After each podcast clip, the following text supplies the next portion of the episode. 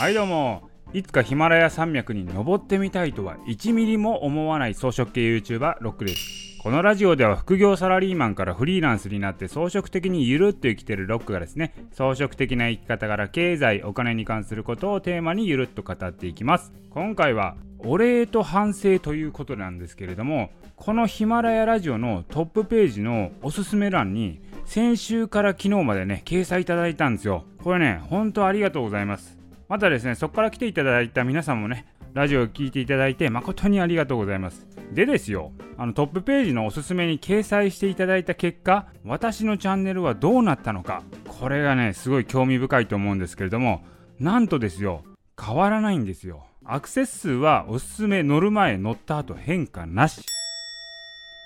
いやこれはですよちゃんと検証とね反省をしなきゃいけないということで今回音声を撮ってみました。おすすめ欄っていうのはこれ1週間だけ載るんですけれどもそこに載るチャンネルっていうのはまあほんと3チャンネルぐらいしかないので非常にこうレア感のあるおすすめなんですよね。なので非常に目立つところにあるのでアクセスは急上昇するんじゃないのかなと私は思っていたんですけれどもこれはね全然変わらないっていうのはどういうことだということでねアクセスが増えなかった理由っていうのを考えてみました。考えられる理由としては3つあったんですけれどもまず1つはもともとですね露出があった。おすすめ欄に載る前に全体のねランキングの中で20位ぐらいここら辺にいたのでまあそこそこね露出度はあったんでまあおすすめに載ったとしてもそこまでのインパクトがなかった。まあそういう可能性があるなっていうのが1つ目。で2つ目はですねおすすめに載った時のサムネとかタイトルとかですね。番組紹介がちょっとだけあるんですけど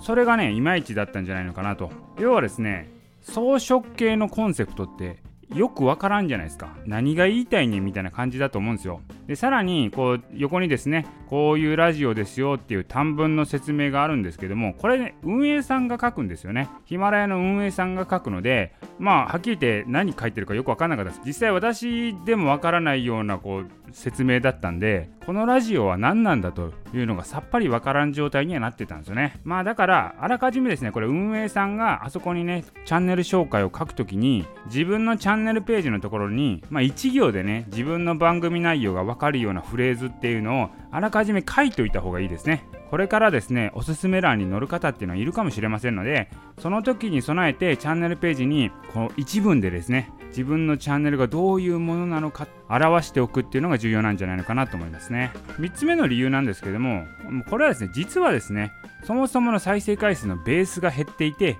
おすすめに載ったことによって前と変わらん状態になってたっていう可能性もなくはないんですよね。でこれはですねまあ以前聞いていただいた方が聞かなくなったということなのでまあ常に新しいコンテンツを生み出していつも聞いてもらえるように精進しなければいけないなっていうことですよねまあいずれにしても今回そこまでアクセス増えなかったんでこれを反省してですね、はい、これからもですね、装飾系ラジオという形で頑張っていきますので、引き続き応援のほどをよろしくお願いいたします。応援ってなんやねんって。